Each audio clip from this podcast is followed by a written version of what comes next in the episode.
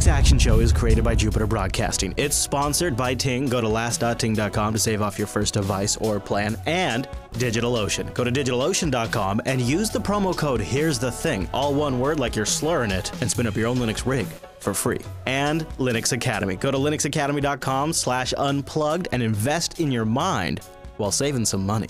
Welcome to the Linux Action Show episode 452. My name is Chris. My name is Noah. Hello there, Noah. We have a big show, a very important guest, maybe our most important guest ever on the Linux Action Show this week. Find out how and why they switched to Linux, how they're moving their practice over to Linux, and how it could improve the lives of people throughout the nation. Plus, in the news, we'll be talking about some big updates on a major project we love to follow. And Dell's got some new hardware. I mean, like a lot of new hardware that runs Linux. We'll be talking about that and other stories. Plus, in the feedback, I've got a few questions for you this time, and you've got a few questions for us. But before all of that, Noah, do you know what we got? We got the pick. oh, Noah. That's right. That's right. That's right. In fact, we have some really great picks. Super excited about the uh, desktop app pick because I just recently started using it earlier this week, and uh, there is a lot of other projects out there, but they've all kind of faded out, and this one's still got some life to it. But first, Noah, we start with our runs Linux this week.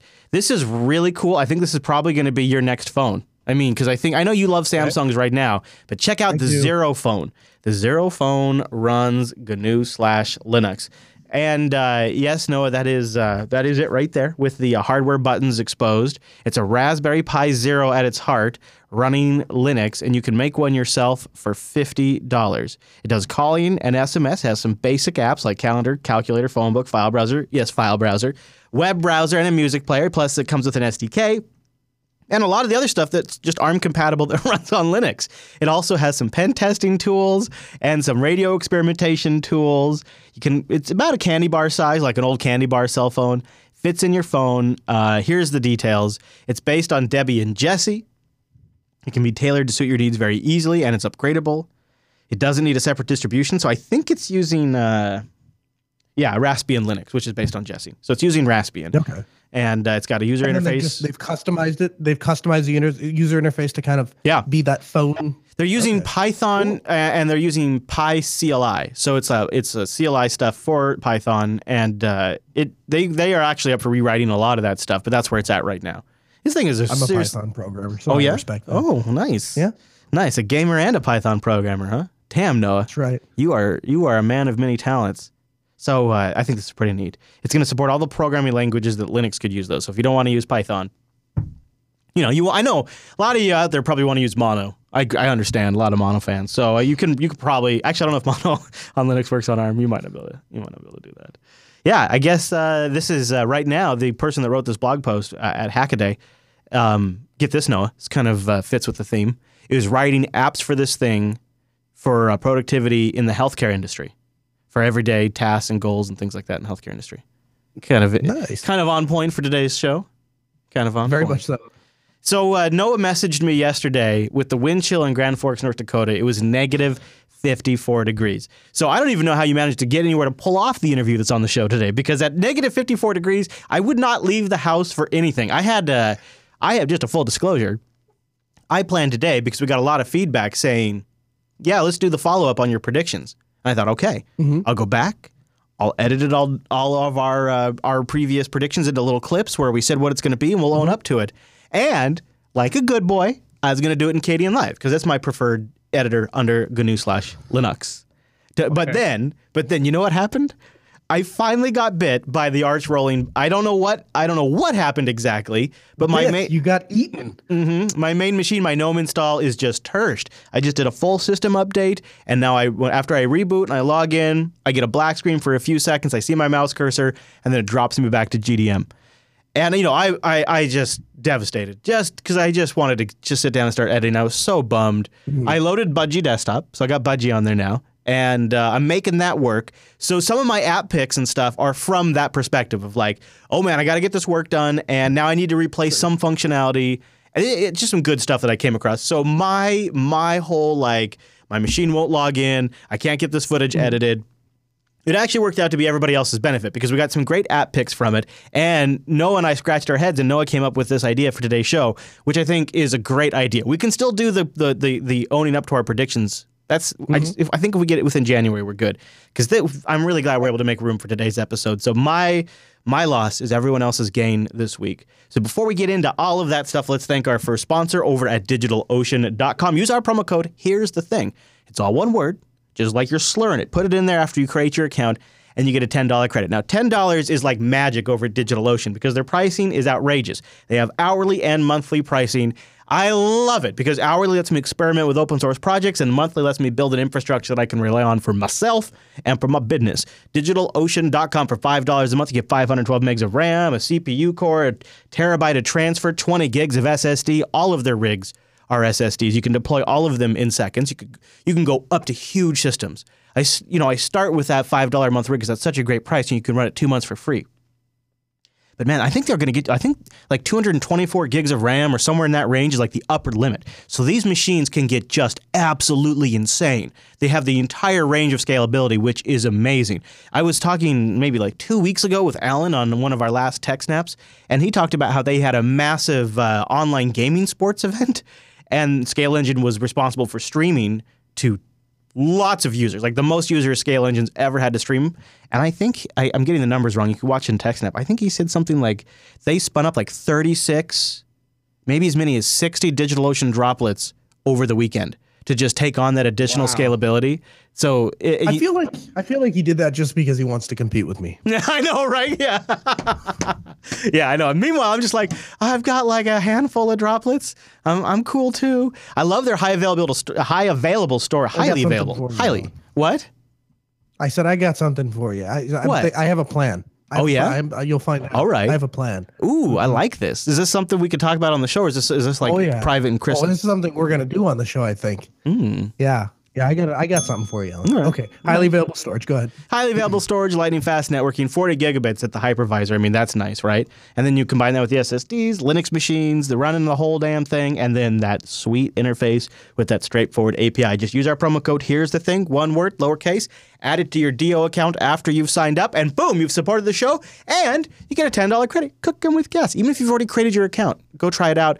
Just experiment experiment with something. Go, you know what? And for the heck of it, spin up a Fedora droplet. What, you got a problem with Fedora? I didn't think so. DigitalOcean.com, use a promo code. Here's the thing. And a big thank you, DigitalOcean, for sponsoring. Like that show. All right. I am legitimately excited about Albert. No, not Mr. Westro, who helps us out with graphics like the new TechSnap graphics. But that was awesome, well, Albert. Thank you. It is a launcher that replaces my old go to, which was Synapse and it's modeled after. Uh, da, da, da, says on here it's modeled after um, Alfred on the Mac, I think. Um, and it is it is it hits the sweet spot. It's super fast. It's easy to set the hotkey to whatever I want. It gets what I'm typing in there, launches it immediately, does some basic things like math, web lookups right there in the launcher. And if you're on a desktop like Budgie, it's a great launcher for Budgie, and it's in the repos. So that's really nice. Couldn't actually get it to build and install on Arch, which is not. I usually come on here and say it's in the AUR. Just install it. Yeah, it's in the AUR. I don't. I don't know why it. I don't know why it won't build though. I, I just didn't bother looking into it on this machine this morning. But it is a fantastic launcher. I've been using it for the past few days. I really like it. I I mapped mine to control backspace. It's a little wonky on high DPI, but if you just expand out the settings screen, it all renders out okay, and it, lo- it looks pretty good. And it's apparently in active development, which is nice. Can you launch it with the with the super key instead of the control backspace? You can set it to any launch key you want. You just might have a conflict. Do, I don't. Okay.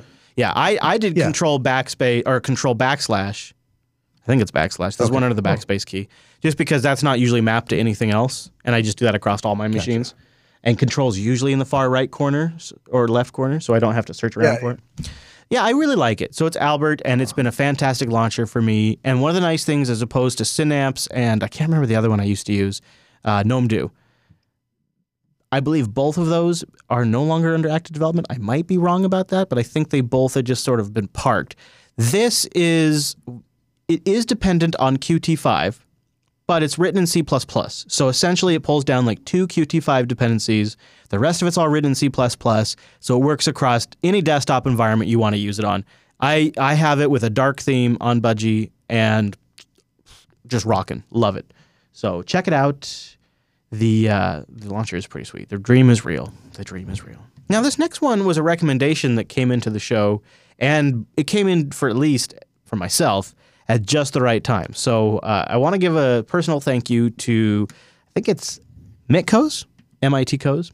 He recommended this uh, Kanban board or Kanban project management software, which is a simple visual task board that is open source, and you can host it yourself. Or I think they also have, uh, they might have a hosted one you could do for thirty mo- for thirty bucks a month. But I will, I obviously would rather just throw it on a droplet myself.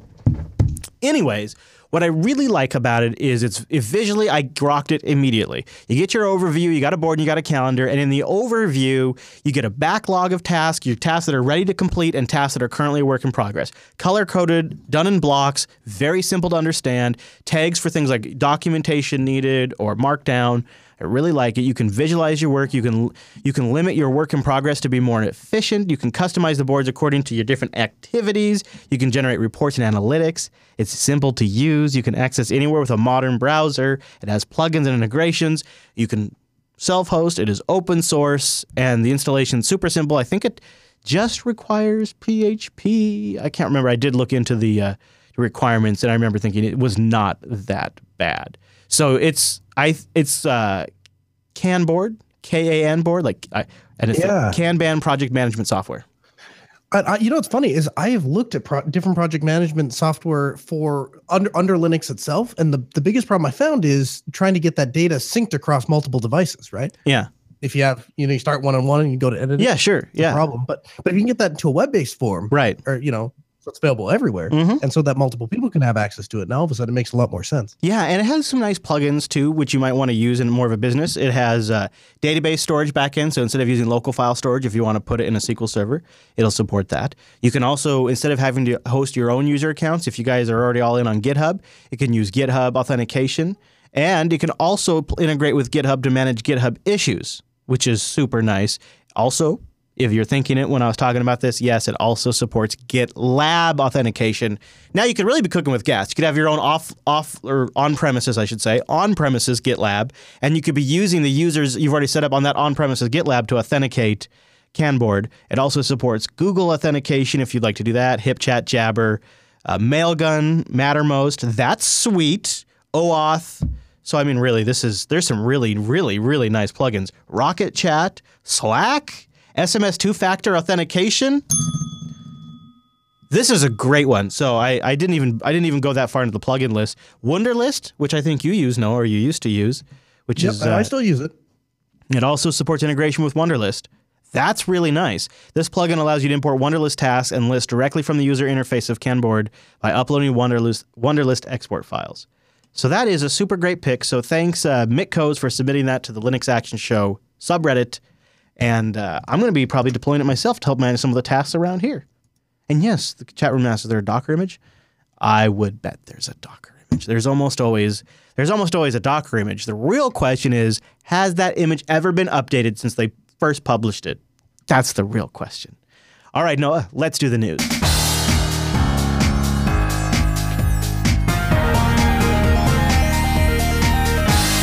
The news, and this episode is brought to you by. Oh, it's brought to you by Ting. Go to last.ting.com to support the show and get $25 off a device. Or if you have a GSM or CDMA device you can bring, and you might check out their BYOD page. If you have one you can bring, you get $25 in service credit. Now, the average monthly bill on Ting, $23. So you might just pay for more than your first month.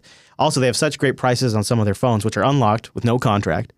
You just can use that money to, to take a little bit of money off a phone. That'd be a super great way to get started with Ting. I love Ting because it's no contract, no termination fee, and you only pay for what you use. Six dollars for the line, minutes, messages, megabytes, and somehow they still manage to have the best customer service in the industry and the best freaking dashboard. You combine that with CDMA and GSM. If you're a little bit technical, you can pick whichever works better for you, or maybe you're working with an Internet of Things device that uh, takes GSM. I kid, but there's a lot of them out there these days. Their dashboard is hmm. so nice. The tools that work on your mobile phone or in the web are great. Ting is a really great company backed by Tucows. They've been around for a really long time and they just want to change up the mobile industry. If you're a small business too, I highly encourage you to try them out. Here's a great way to see if Ting is going to work for you. Go to last.ting.com and then click on what would you save right there in the menu. You click on that, you do a little bit of math here, you figure out what your price would be. What I love about this is think about it differently too. Think about how if I took it, I do this. It's really not a, it's not even that big of a challenge, but consider it maybe as a slight challenge. If you use streaming music, stop or pin them to your device, cache them locally. If you listen to podcasts, download them on Wi Fi before you go. If you back up your photos or use SyncThing, Dropbox, or BitTorrent Sync, sync while you're on Wi Fi. You essentially what I do is I use the LTE network as a secondary data network. It's available for me. Right. I still use my still use it for telegrams and doing some voice calls, uh, but primarily I use my device on Wi-Fi because I spend all day workday plus some at the studio, and then I go home where I have Wi-Fi. Or I go to, over to a family member's house where they have Wi-Fi. And so for me, it's such a killer deal because I have three phones and I'm hardly ever cracking forty bucks a month. I've, I, I don't I, I don't have three phones, but I mean I have three phones on my line. I pay for six dollars for each line because Ting is doesn't have like some sort of overall like market strategy about like having a video streaming platform with their own app store and their own branding and theming. They don't delay updates because they're not any of that crap. They're just a mobile service provider that doesn't care how you use them. It's brilliant. There's no contract. It's simple to get into, and even if you're not ready to switch to Ting yet, but you're a cord cutter, they got a great blog. They went uh, through all of the great posts from CES that were like perfectly targeted at cord, cutters and did a nice roundup of the look at cord cutters stuff at uh, CES this year. So check it out. Their blog is killing it for us cord cutters. Start by going to last.ting.com and then head over to the Ting blog, try out their savings calculator, look at some of their devices, see what Ting's all about. Last.ting.com. On Linux Unplugged this week, the story was breaking that Dell was releasing a whole bunch of new hardware. And we had uh, Barton George on, who is the guy that, runs the Sputnik project, which is sort of the skunkworks operation to get Linux uh, as an official platform in Dell.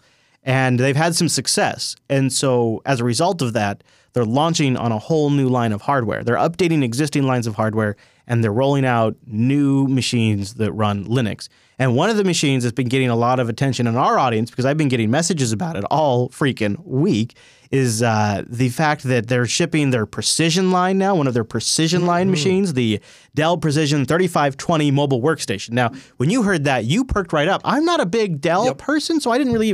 Why is the Precision line a big deal? So we're a Dell reseller, and so we we uh, we sell a lot of Dell machines, and um, I have been putting Dell on their computer since as long as Dell has been making them, and uh, there are basically two models we we fluctuate between. We fluctuate between the Latitude series and the Precision series, and basic and everything else is, in my opinion, personal opinion, is garbage.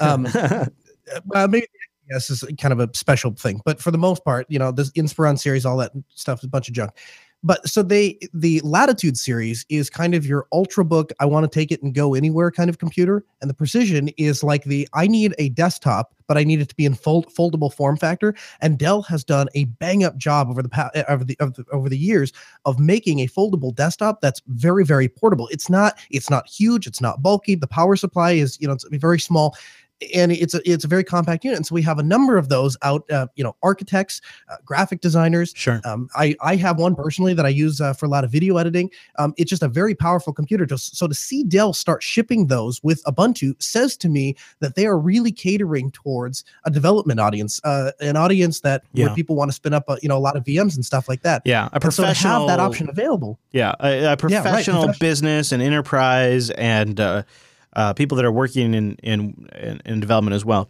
A couple of Mm-hmm. interesting things. Now, when you buy one of these machines preloaded with Ubuntu, they're hundred dollars less than the Windows 10 version, which is awesome Mm-hmm. to see. Uh, so you got this big, you got this big one, this uh, 15 inch one. There's also releasing um, uh, a uh, an all in one workstation. I don't know if you've seen that, but it's uh, it's kind of cool Yeah. looking. It's an all in one. They're doing also a precision. That's the all in one. The precision 5720 all in one desktop with a nice screen. Mm-hmm. And uh, I thought maybe I would play around with this big precision workstation and try to just get a feel for what my build would be like. And uh, so before we started the news, I threw one together, and I'll just kind of go over what I kind of threw together. So this is the this would be a new Dell Precision 3520 workstation with a Intel Core i7 7820 HQ. That's clocked at uh, it's a quad core at 2.9 gigahertz. It turbos up to 3.9, 8 meg uh, cache with Intel graphics uh, with the 630 graphics on board, and it also comes with a, uh Quadro graphics card, which uh, is the NVIDIA Quadro M620 with two gigs of RAM. And then I also threw in the 15.6 inch IPS 1080 display, non touchscreen and uh, they have other ones with uh, like ones with with a camera. So for like a hundred bucks more, you could get a built-in webcam and a touchscreen. I went 32 gigs of RAM. The processor I chose to have Thunderbolt support unfortunately does not support ECC. But this laptop, if you got the right processor, you could have ECC RAM on a laptop. And there is a category of workers out there, like in the scientific field and others, where that's a sure. really big deal. I went with a 512 gigabyte M.2 PCI solid state class 40 drive, Intel Wi Fi 8265, and uh, a 92 watt hour uh, express charge battery, they call it, with uh, just uh, basically no service. There, there's just an absolute minimum bare service. My final price clocked in at $2,072. If I, uh, like I said, if I up to a slightly nicer screen, which I probably would, it'd be like $2,100. $2,200 after tax and all that kind of stuff. I don't know, $2,400. I don't know what it would be after tax. Uh, so that would be the that's the Dell Precision 3520. So I wanted to compare that to the Oryx Pro because that's what in sort of the same class. That's what I'd be comparing it to. The Oryx Pro comes in more expensive at two thousand three hundred and thirteen dollars. So about three hundred dollars more expensive to uh, buy from a local Linux vendor. However, there is a massive, massive difference in the video card for me personally. The Oryx has a six gigabyte GTX 1060, whereas the Dell has the older Quadro, which is from what we can kind of tell, probably based on a on a GTX 800 series graphics card. So that's a massive gap in video performance between the Oryx and the Dell. The Oryx quite handily doing. I mean, the 1080s and 1060 series are just great cards to begin with. The Oryx also has a 200 watt AC adapter versus 120 or whatever the other one was, which might charge the battery faster. I don't know. Otherwise, in just about all respects, uh, they're pretty much the same. The Oryx, though, had a slightly faster clock too on the CPU at 3.5 gigahertz. Um, I think that might be their turbo, though. I'm not sure. It's an i7 6700 HQ. Pretty good rigs overall, though. I mean, they're both really good mm-hmm. rigs. You're not going wrong with either one. And at two thousand dollars, that's a, that is that is a fully stocked MacBook killer desktop dominator. Like nothing in the Apple line touches that. Not much in the PC line touches that. And really, there's one other big. Dis- it would be a big deal for me, maybe not for for a lot of other people, but the uh, Precision is going to support docking. Oh, really? Now, see, they don't offer a dock with it, though. Wouldn't they? Is that something that would come up after I get further into it? I, how does that work with? Uh, they'll offer it somewhere on the site, but anything that has an E in front of it uh, is is considered there is is, is dockable. It, it works with the E series dock. Um, and so, hmm, and really? I, I, don't think they make a precision that doesn't offer the dock that doesn't come with the it's not an E series. Really? So, uh, and, and, for and you know the thing is, you know, dock, you know, the, one of the big things about docking is you can get docks now that have three display connectors at the back, and so I can set my laptop down and have three different displays connected. Yeah, that's that awesome. Is, that's really cool. Looks like it has a three-year hardware on-site um, repair with remote diagnosis included in the price. So that's the service for the Dell, which isn't too bad. To be honest with you, that's yeah. not that's not bad. I'm looking for the docking station though, dude. I'm not seeing docking station, but I does it say E in front of it in front of the model I, number? I believe you. Well, it's it just no, it's just precision 3520. Shouldn't it be E 3520? maybe it's not an E series. That that might be why then. Oh man, the dock thing would be huge for me. I would love to have that because yeah. I'm always hooking stuff up. Yeah, they're, they're trying to they're trying to sell me. Uh, this is so funny. I've I've chosen Ubuntu, but they're still trying to sell me TurboTax and antivirus. Like this is what Dell really sucks at. This is just the worst. Look at this. Like look at all this stuff they're trying to sell me. This is I'm on page three by the way after I've configured the rig. This is the third page in of upsells. How many pages were there for System 76? The one page. Four, and five, it, six? One page after I got oh, to the after I selected the machine I wanted, and it took me 30 seconds. Uh, I don't see cards and they have cables and dongles, but they do not have a dock. Better get some dongle. I can get a dongle if I want. Can't live with so my final price without my upgraded screen is two thousand one hundred and sixty-two dollars for the Dell, with uh, shipping with Ubuntu sixteen oh four, and a Core i7 7820H. That's a great processor. That's a great processor. Um, kind of a bummer on the video though, because the video almost kind of completely kills it for me.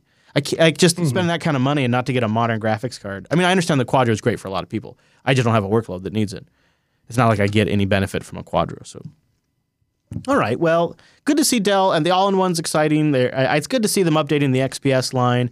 I think the bigger story to take away from it is they're seeing some success, and Dell's in a pretty good position right now because I I got the sense, although Barton wouldn't say it on air, probably because he was trying to be Mr. PR a little bit, but I got the sense that they're seeing a really big uptick in MacBook switchers, the Mac Exodus, Sure. because Oh, sure. the XPS is bezel-less, it's thin, it's light, it's high resolution.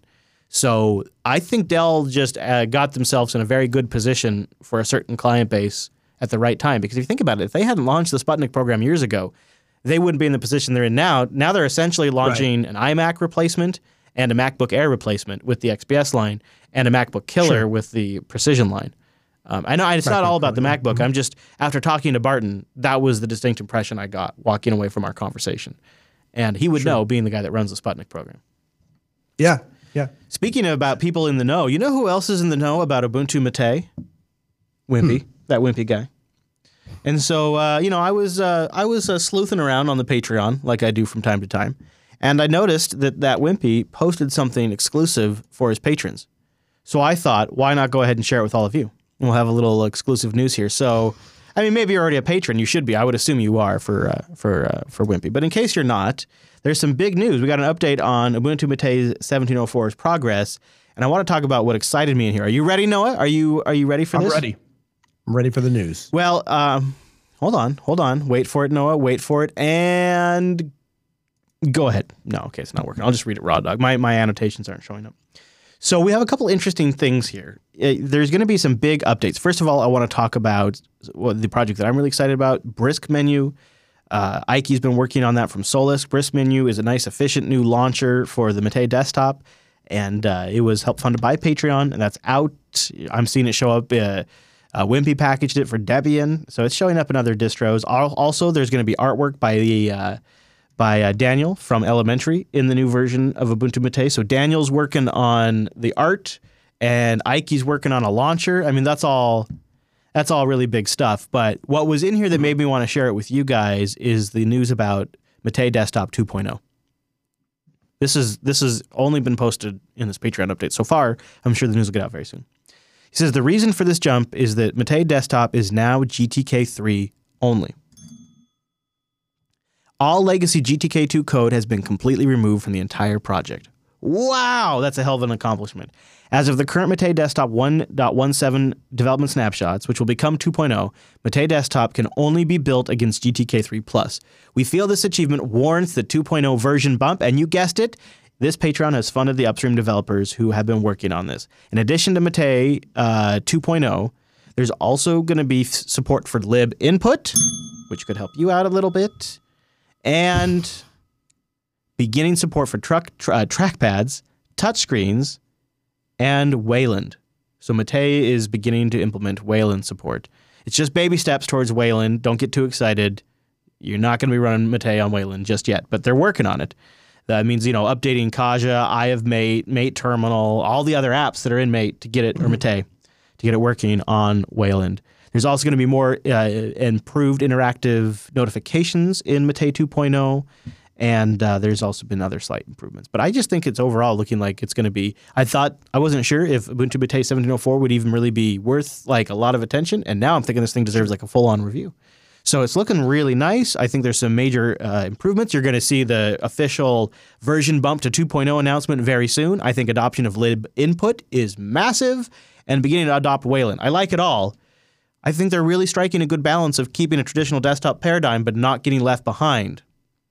And now they've rid all GTK2. How are you feeling about the project overall, Noah? How are you feeling? I I think that I think that there's a couple of things. One, I'm excited to see that they are kind of following this. I think the, the development cycle that works really well on an Ubuntu style release is when you make a bunch of the changes in the interims and then you polish for the LTS. Make those changes on the interim, polish for the LTS. And if Mate is kind of, it seems like they're kind of following that. They're going to take 1704, they're going to make the changes. 1804 comes out and they polish for that LTS. I think that's a really great, that's a really great paradigm to to kind of follow. The second thing is Ubuntu Mate, despite having both of us kind of playing around with Solus, you know, very seriously, and uh, and I'm still haven't totally abandoned myself from Ubuntu proper and using Arch on the side, I still find a really great place for Ubuntu Mate, and that is in anything that is a utilitarian kind of computer. The studio machine that's here, the machine that I update my work orders on downstairs, Yeah, yeah. the you know anything that just has to has to function as a utility Ubuntu Mate is still my go-to choice, and it's a very good choice for anyone that is new, completely new to Linux. The the as entire the entire reason that he invent that he came up with the Ubuntu Mate project, right, was to Mm. kind of facilitate for his for his parents. Yeah. Um. Yep. So And you know what's I cool? still use it in that regard too. I like this. Alpha 2 is scheduled for release on my birthday. What a nice little birthday present for me. Also, speaking of the Brisk menu, uh, Wimpy on his uh, G Plus profile posted a PPA that's compatible with 1610 and 1704. So if you'd like to try out Brisk on 1704 or 1610, he has a PPA up and we have it linked in the show notes. Nice work to Ike. Uh, on uh, banging out that uh, brisk menu. I think it's uh, looking looking really good. Looking looking really good. All right, if there's a news story you would like to hear this week and didn't hear it on the show, please consider going to linuxactionshow.reddit.com and submitting it, voting it up, or commenting on it to help sort out what's going on with that story. We appreciate all of that at the subreddit. Thank you very much. And that's all the news for this week.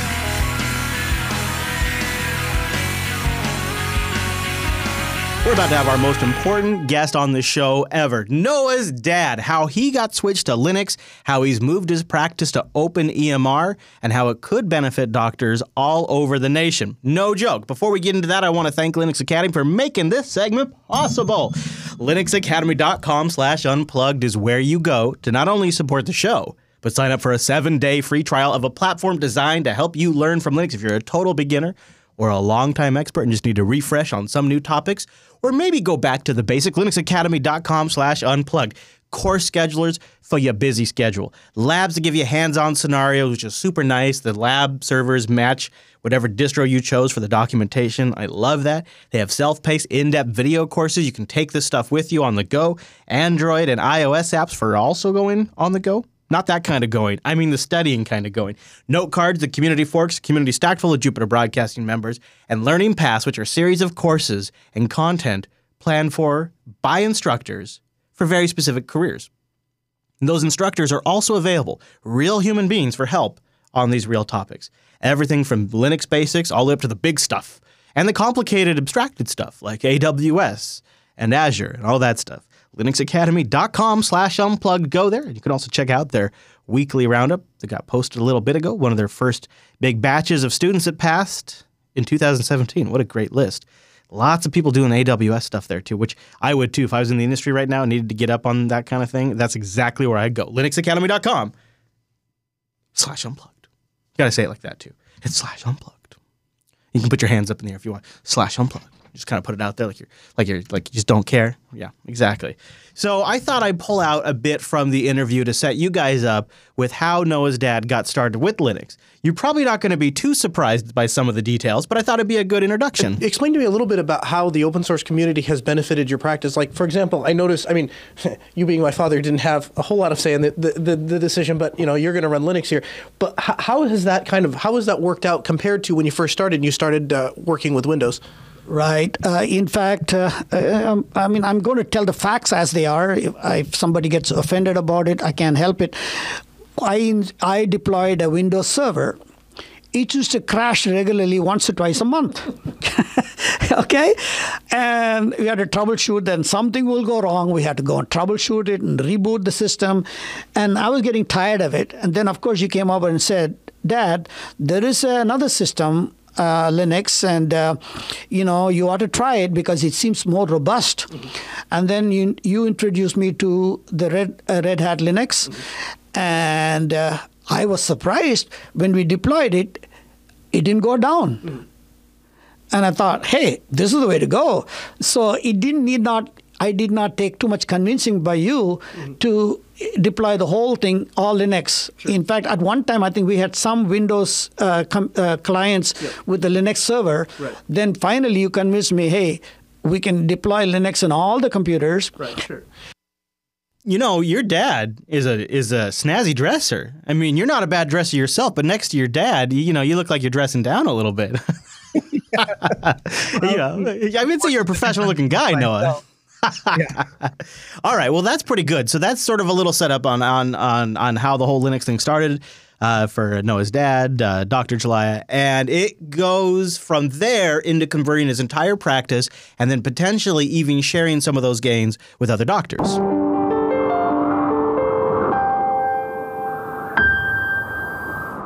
So we're here at the Heart Institute of North Dakota, and I'm quite familiar with this place. I actually grew up here because this is my dad. Now, the interesting thing about my dad is that, uh, you know, he has always kind of been on the cutting edge of technology, and I think that's kind of where I got the bug.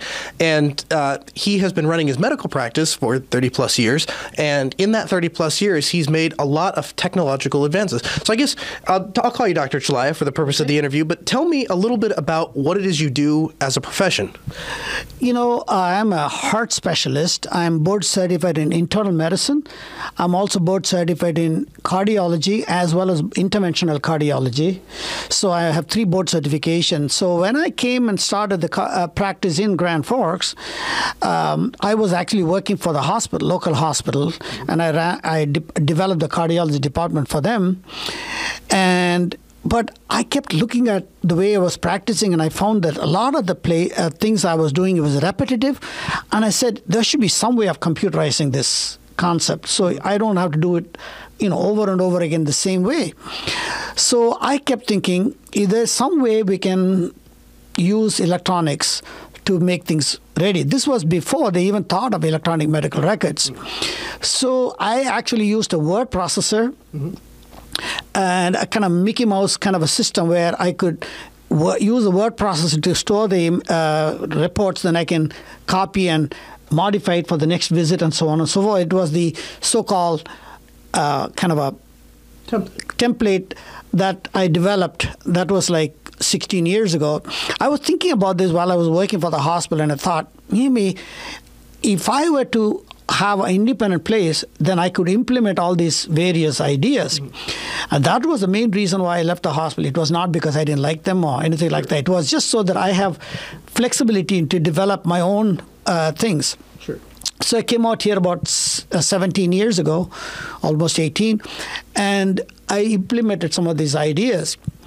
And uh, so one of the things I thought was, you know, I wanted everything electronic. Um, the medical record system, even the other ways of doing things. Like, for example, I do imaging called echocardiogram. Mm-hmm. I want to store them digitally. Mm-hmm. And that was the infancy of the echo digital system. So we developed our own little uh, networking called the um, they call it the picture archiving and storage and all that retrieval pack system. Mm-hmm. We developed our own Mickey Mouse type of a pack system. Mm-hmm. Actually, it worked very well. We also developed a system for Holter monitor mm-hmm. that worked well.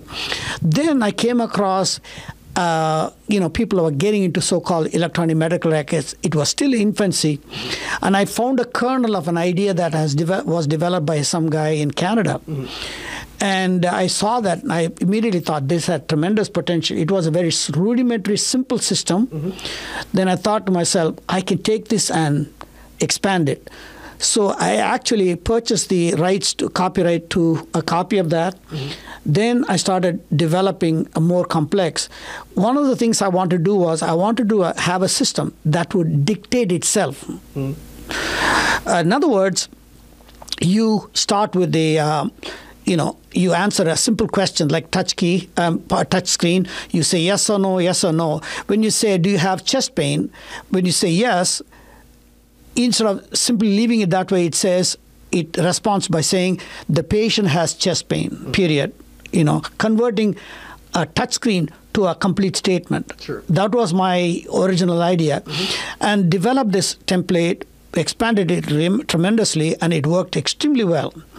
We computerized everything, and the problem was it worked extremely well. But then the rest of the com- uh, industry started coming up with electronic medical records. Mm-hmm. So, in a way, without sounding boastful, I was one of the early pioneers in developing electronic medical records. Mm-hmm. But I ran into a problem. When the other medical record system came out, the government said you have to have it certified. And of course, I looked into I thought my medical records met all the requirements mm-hmm. that they wanted. Mm-hmm. But there was one problem. I said, "How much do I get? Uh, how what do I need to do?" They said, "You have to pay a fee to get it certified." Mm. How much? They said about hundred thousand dollars. I'm a small practice, uh, solo practice. I don't have that kind of money yeah. to you know get it certified. Mm-hmm. So I was looking around and said I was still using my system, but I was getting punished by Medicare because I'm my s- uh, software is not certified, I had to. They were I, they, I got 98% of the billing. I mm-hmm. couldn't get the last 2% or whatever. There mm-hmm. was a penalty for not having it certified. Then I think you came up with the idea. You said, Dad, I found this electronic medical record, uh, record system that is open source. Mm-hmm. That is fully customizable, and you showed me, and I thought, "Hey, this has potential."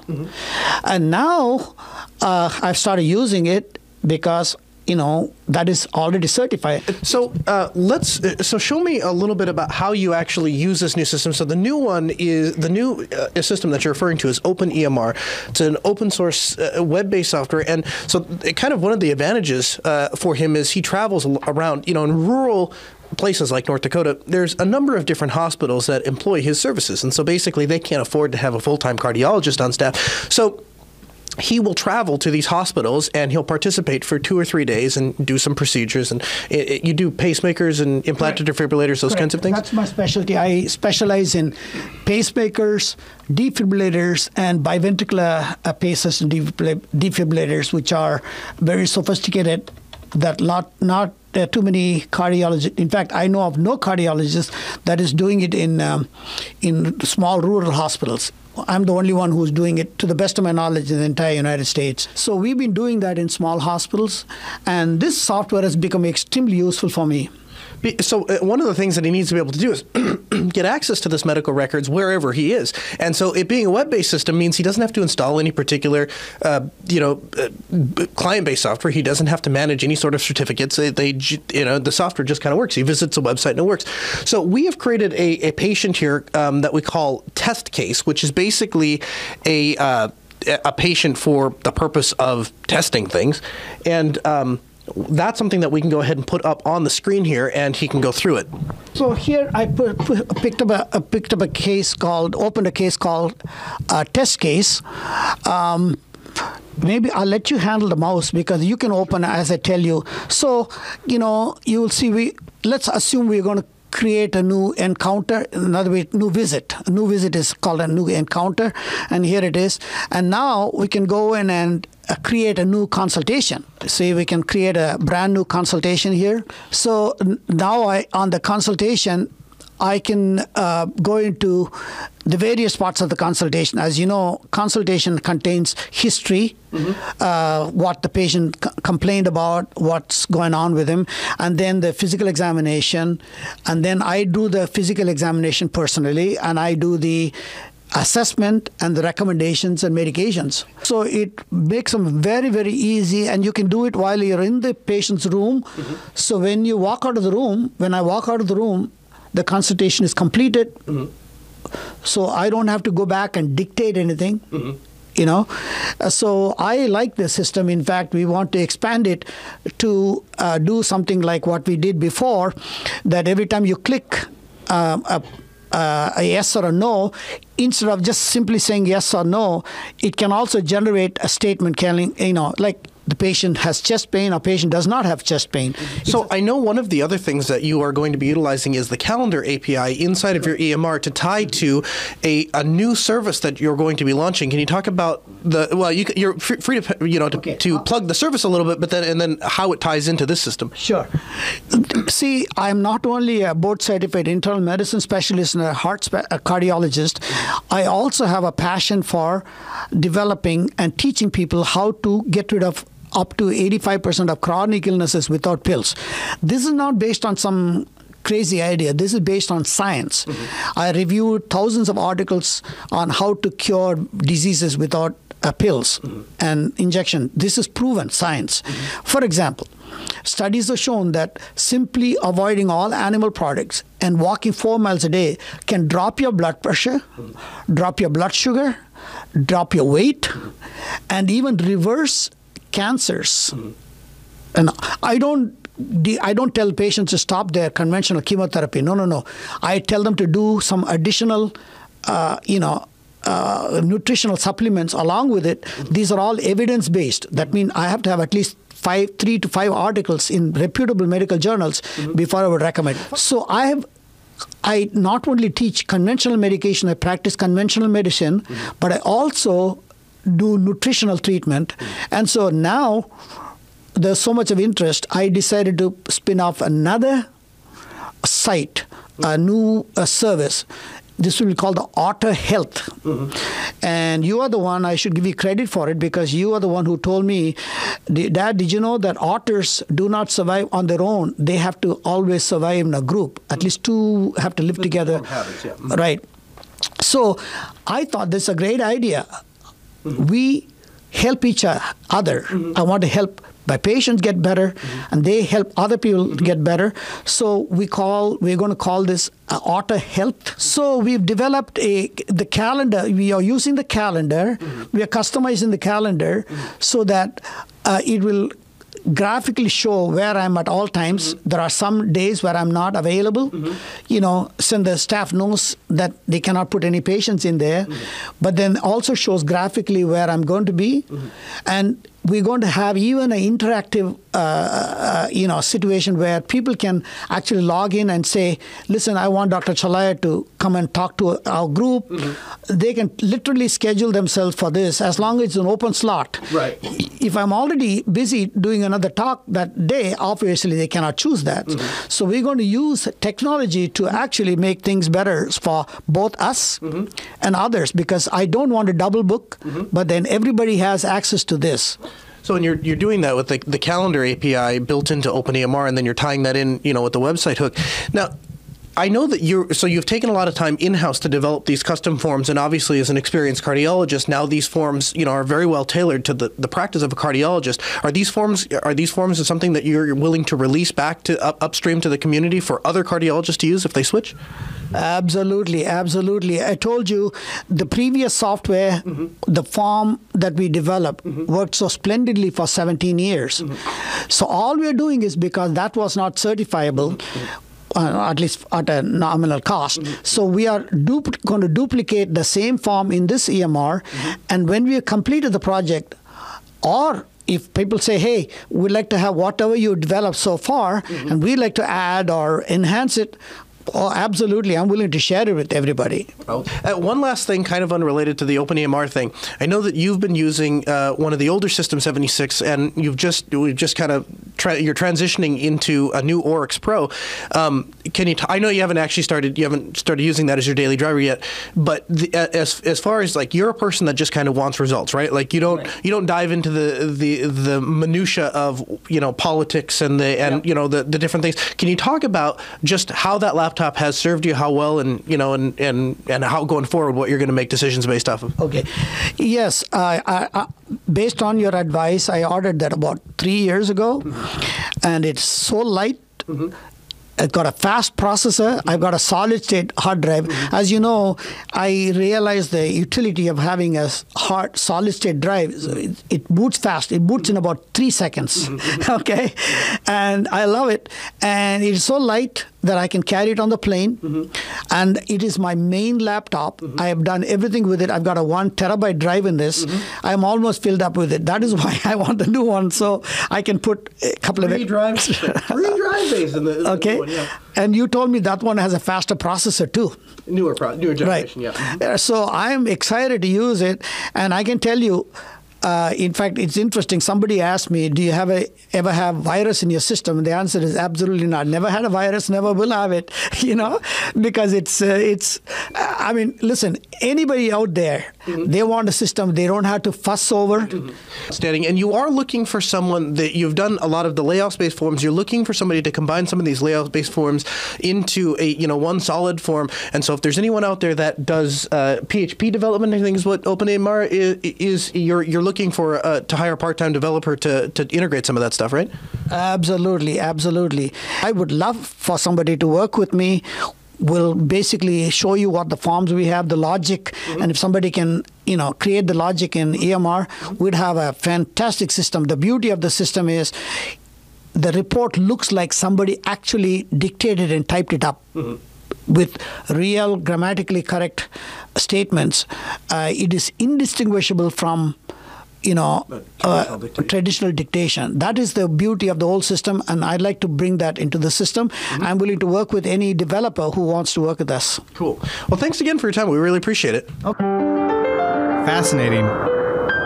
You know, in some ways, what your dad's describing, where it asks you a series of questions and then it fills in the forms, like does the patient Mm-hmm. have chest pains? It's like a very early bot. He's he's talking about a very Oh, yeah. early where, and he, I don't even know if he realizes he's talking about a bot, but it's, you, it's basically well, your dad's describing the function of a bot. I mean, he literally he designed these macros inside of inside of OpenOffice that like you know you'd well back then it was it was uh, Star Office it's Oh, yeah, man. Okay. antiquated thing. But, yeah, Star Office. thing, it, it had macros. That, but that uh, whatever it was, but the, it was like it had macros, and you Yeah. click on it, and then it would and then it would spit the the information out or whatever. It's Yeah. kind of a joke. But What I what I like about your dad is it, it's the 90s. uh, your dad's experience echoes that of uh, Hadia's experience, my lady Hadia's, because it's she wanted to use Oh, yeah. Linux in her practice simply because it was problem free and she was done with Windows 7 and needed to go to something else. Mm-hmm. Didn't really see the point in investing in another platform. Because she's mostly Mm-hmm. using Chrome for her EMR system as well, and it just needs to be able to scan files and have some things locally that are safe and you know with an encrypted home directory. Uh, Mm-hmm. So it sounds like it works pretty good for your dad, and it sounds like there could be an opportunity for uh, maybe somebody to help him and maybe make a buck. Yeah. And also, uh, sounds like there's an opportunity for other doctors to benefit from the work too. Yep. Yeah. So we're working with the people at EMR. It's kind of great. They have the a Slack channel and stuff that we can kind of communicate and stuff. And so as we're getting. Wow. information on how to how to their, their Open EMR is about to release just I I, don't, I think it's a public thing, but they're about to release version five, um, and that's going to come out in just the next couple of weeks. And they have they have spent the last couple of years kind of tooling the underpinnings of uh, of the EMR, but the interface wasn't great. And now in this latest release, they are totally redesigning the UI to make it very very friendly. And so uh, Wow. and you know, I was talking, you know, we can get in. I mean, there's in the chat room. There was a, a gentleman, I assume gentleman, uh, UJ, UJ, Yeah, Vab, UJ. Mhm. Uh, seems to be a medical professional. And so him and I have been kind of going back and forth about some of the details, the technical underpinnings. You know, like how it does, like the diagnostic codes and the and the billing codes and stuff, and how those are all automatic is is really great. It just makes for really dry podcasting. But if you haven't, if you if you're curious about it, it works flawlessly, ties within right to Availity, so he can do all of his billing and stuff like that. And if you want more information, of course, you can use the contact form, and I'd be happy to share it with you. Same Just- with uh, dry. if somebody maybe wants to help with the forums, uh, maybe use the Yeah, contact form and uh, and ping Noah uh, or Noah at JupiterBroadcasting.com works too.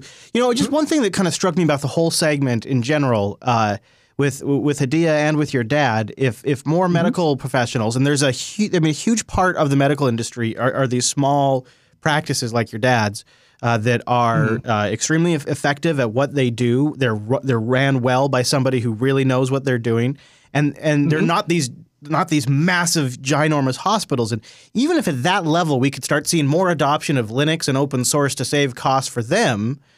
Uh, it might Mm-hmm. there might be a ripple effect. I mean, it's it's a small one, I'm sure, but there really could be a savings for the overall healthcare industry if they looked at systems like OpenEMR and Linux and Mm-hmm. compared it to things like Windows and SQL Server and some of the other solutions out there that have like fifty thousand dollar annual support contracts. I mean, the the, the pricing Mm-hmm. in these systems is just insane depending on the industry. you know, it's you know, it's, it's funny. Fifty thousand dollars in the medical industry. I mean, that's peanuts, man. Yeah, I know. We were talking about Epic, which is a, a, a competitor, and I mean, you're talking 10, 20 million dollars a year to support million with an M a year. Ju- you know, as a, that's a support contract. That doesn't even cover the cost Yeah. of the, the thing, and then all of Yeah. the different plugins that you have and stuff. So I mean, it, I worked yeah, with a, is, uh, you know. free.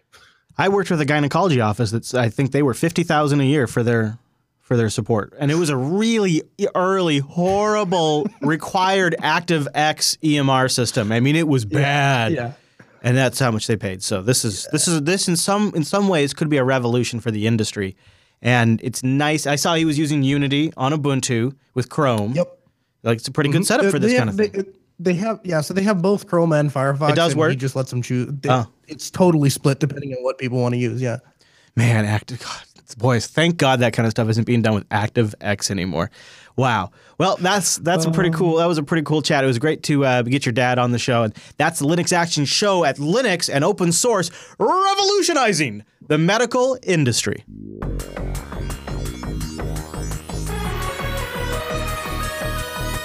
And that brings us to the end of this week's broadcast. But before we go, we got some great emails to get to and something pretty cool to tell you about. System 76, our sponsor for this segment, has launched their Superfan contest. And I think this is like the superest of the Superfan contests, being that this is the second and it's better than the first. And it's all up and ready for you to learn about at system76.com. Superfan 2 has launched. They got a video up there telling you a little bit about it. I wonder the legend of the lake, huh? Legend of the Lake. Uh, it makes me think about KB Lake. I think there's some KB Lake connections here. So find out more. You could get uh, if you win, you like we did last year. You could take a trip out to System Isn't 76 headquarters. Hi. Hi, You uh, Cabby. Yeah. I've heard. I've Cabby always said. I think it's KB Lake. How sh- how do we find out? How do we find out? How do I we? don't know. I don't know, but I, I just, I guess I'm just How? if Yeah, if it's me, you know, yeah. If I, if, if I go left, you go right. Is that what happens? I go left, you go right. I see. I understand how it is. I, I see. I've lost all faith. All right. You've lost all faith in me. Hold on. No, no, no, no, no. We're gonna s- no. How to produce? No. How do you pronounce? Jeremy, you got to tell us. I got to know because I. Although, eh, although actually, how to produce cabby lakes in your house would be really That cool would. too. Like, if there's a how is cabby pronounced? All right. Oh, this is a video about it. This would probably say right. Oh, good. Everybody's got to have a big old intro, don't they? Okay, that's not going to be any good. It looks like it's pronounced the official marketing types. Um, I don't know. I don't know. Oh, oh, we got a wow. This is wow. Look at this. This is from Good the. day, ladies and gentlemen. Welcome to the Intel Corporation second quarter 2016. No, I'm not going to do that. I just can't do it. The chat room says it's Cabby with an extended A, so I'll go with the chat room. Cabby Lake. What did I say? KB Lake. I said Thank you. KB. Like like I said like K A E or something like or K A Y KB Lake. something screwed up. Anyway, here's the good. Here's I. Here's what I do know how to pronounce. I know how to pronounce. uh Do you? the- Chris? Chris. Are you? Well, yeah, it's Chris. It's just Chris, and it's just there's too many Chris. It's just, anyway, That is true. who wants to know about wants to know about SAB NDB in Docker? Is that right? No, this is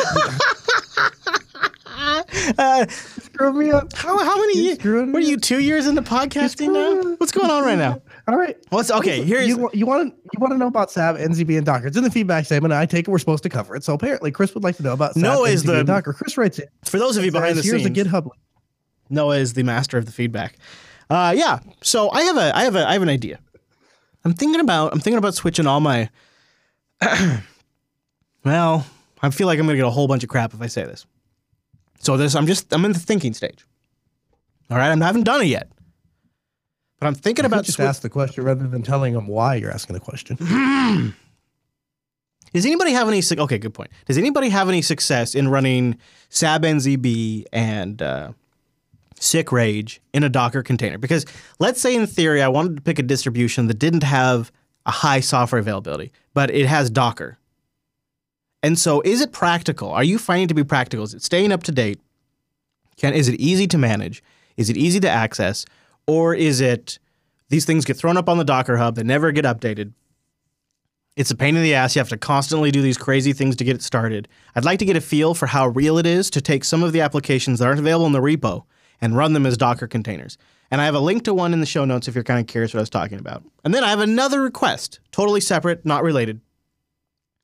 Uh, however, you get a hold of us, if it's either through Twitter or the subreddit or the contact form or YouTube comments, uh, I would like to hear from you about open source developers or projects that have GoFundMe's or I was actually it's kind of thinking more about Patreon or um, uh, bug bounties, something because I was thinking about maybe doing a special on a couple of different, maybe high or medium profile or unknown open source projects and how we as a community could fund them. Like just give them like kind of the beginning of mm-hmm. 2017, a little bit like because file system developers and pulse audio developers and theme creators are, are starting Patreons and, and and the first reaction is like, oh my God, everybody's creating a Patreon now.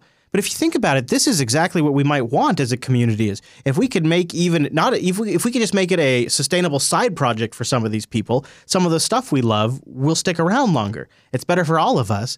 And I'm not saying any of us have to mm-hmm. do anything, but I just thought maybe we could do an episode where we went through and said, hey, did you know that the Pulse Audio developer guy now has a Patreon. Hey, did you know that the ButterFS developers or the or the bcachefs developer has a Patreon? And if you're interested in that, this is how you can make future development possible. So I'd like, but I really I don't know all of them, so I just need input from the audience.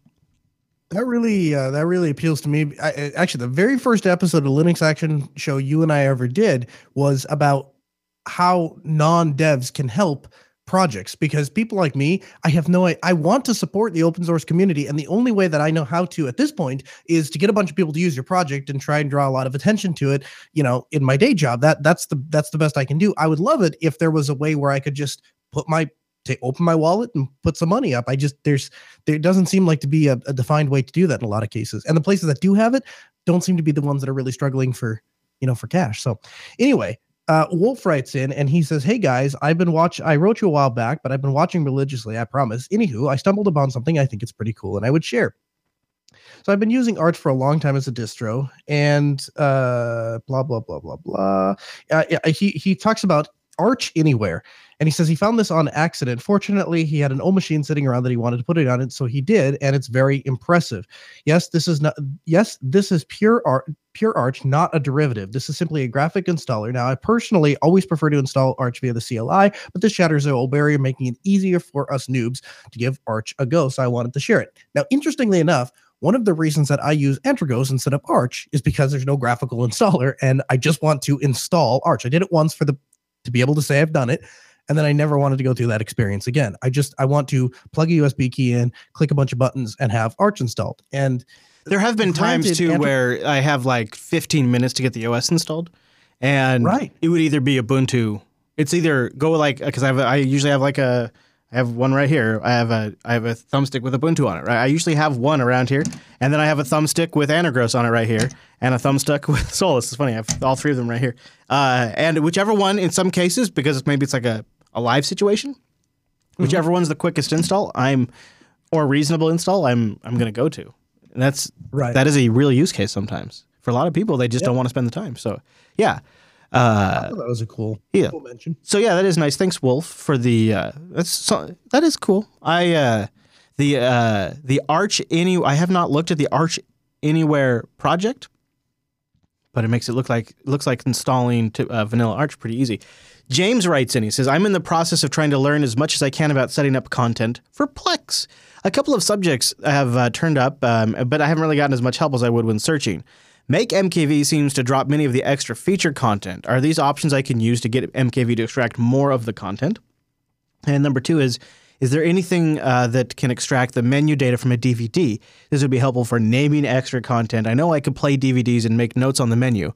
I hope to find ways to do this faster. And is there a way to either allow Plex to play in ISO or some other format that incorporates the DVD's original menus? So, do you want to take on the DVD one about the menus real quick, and I'll answer the other ones? Yeah, I have not found a way to get an exact duplication with MKV. I can spit all of the individual files out in in individual MKVs using make MKV, and so you could keep all of the content. But as far as like just duplicating the disk, I've not found any way to do that with make MKV. I have to. I'm still Mhm. using um, K3B. I don't mean to, to- but to is it worth it? I mean, to be honest, only a small, small minority of those DVD menus are worth it. Most of them, you sit around, you wait for the animation, and they take a long time, and sometimes it's not obvious how to get to like the hidden features.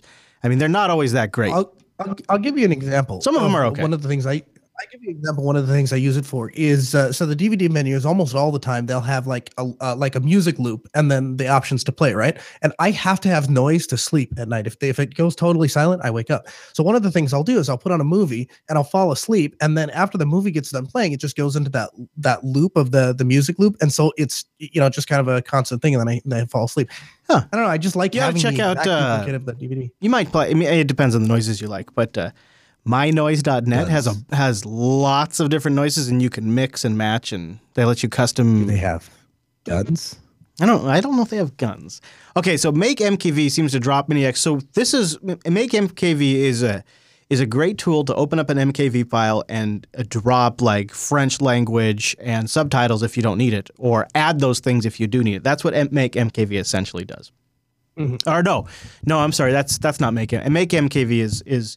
Oh, I'm thinking of what is the tool that because that is a really good. Oh, I don't have it here. It has been a past app pick. Go get it's like MKVToolNix or something. I'm sorry, I don't remember the number. Make MKV is the tool that will take a bunch of files and make the MKV file. Uh, and I I would I would say consider trying a small little Plex install with a small library, so you don't go too far into this. But a lot of times now in Plex, it automatically gets all the DVD extras. There's an option in in and I think in Emby too, in recent versions of Plex to go get all the extras, all the trailer stuff, the behind the scenes videos, all that stuff. It doesn't always do it, but it does it for a mm. ton of movies. And it might, if you're already looking at using Plex anyways, it might be worth trying a small collection of your mo- most important movies to a little temporary library and see what happens. Because you might just be doing all this work for nothing. So that's something else to consider. Uh, and as far as Plex playing ISO images, I've never personally tried it. I would very much recommend getting them into MKV files and, and dropping the DVD menus because the other reason for that is once you get it on your Plex library in MKV or MB, it is now playable on anything. Because once Plex can play it and transcode it, it can stream to your phone, to your tablet, to your Roku, to your TV, to your Western Digital Live, to anything that can receive an H264 stream. And uh, the value of that is is huge. Like you can you can go super high resolution files and you rely on that pretty damn good transcoder to spit you out a little 480 image if you need from time to time. I do it over my MiFi connection every now and then. Uh, and it works fantastically because it allows you to go as high resolution at the source as you can and then match the endpoint screen. And the perfect setup, I really, I love the NVIDIA Shield TV with Emby Plex or Kodi because it has a ton of native codecs. It can do hardware accelerated playback. So I just get the raw file from the media server. It's perfectly played back using hardware decoded on my television. I get all of the extras for just about all of my movies built into the menu without having to do any extra work. Kodi also has a bunch of good stuff for this. So something else you could look into is Kodi with Plex as a back end now because there's now a Plex plugin for Kodi, just like there's an Emby plugin for Kodi.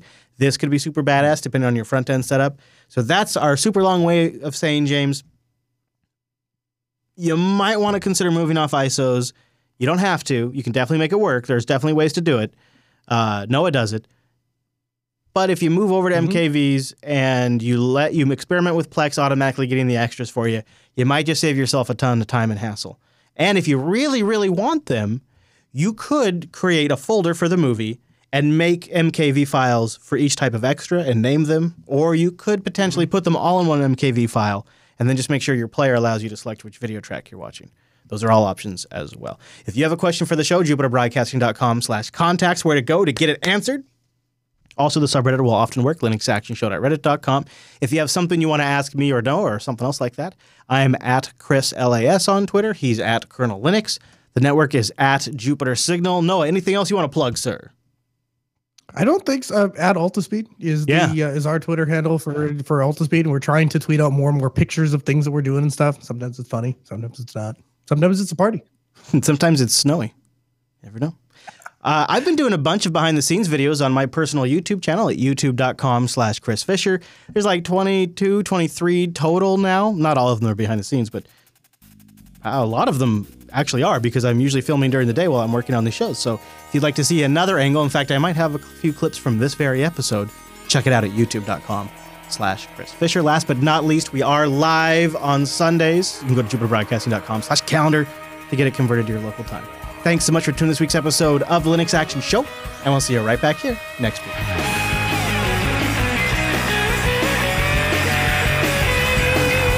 Here's my piece of No, advice. it's Uh, extremely important. You just one rule, and it's the only rule: no glitter in the house.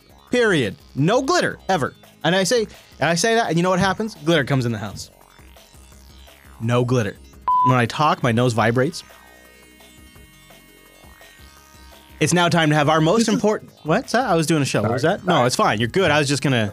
I was just gonna podcast real quick. Should I podcast or? it's kind of good. We we cool. waited to start because uh, Hadia is making a smoothie in the. You know, she don't care. oh, she don't care. She no, she don't care. She good. Go go ahead, baby. Give another pull. I haven't uh, I haven't started the segment yet. Give another spin. You're good. Yeah. Here we go. Yeah. Here we go. Yeah. Yeah. You're doing great, baby. All right. So there we go. Now I think we can start. All right. Are you ready, or you need to uh, keep screwing around? I'm not sure. Which one? Do you have a preference on which one you read?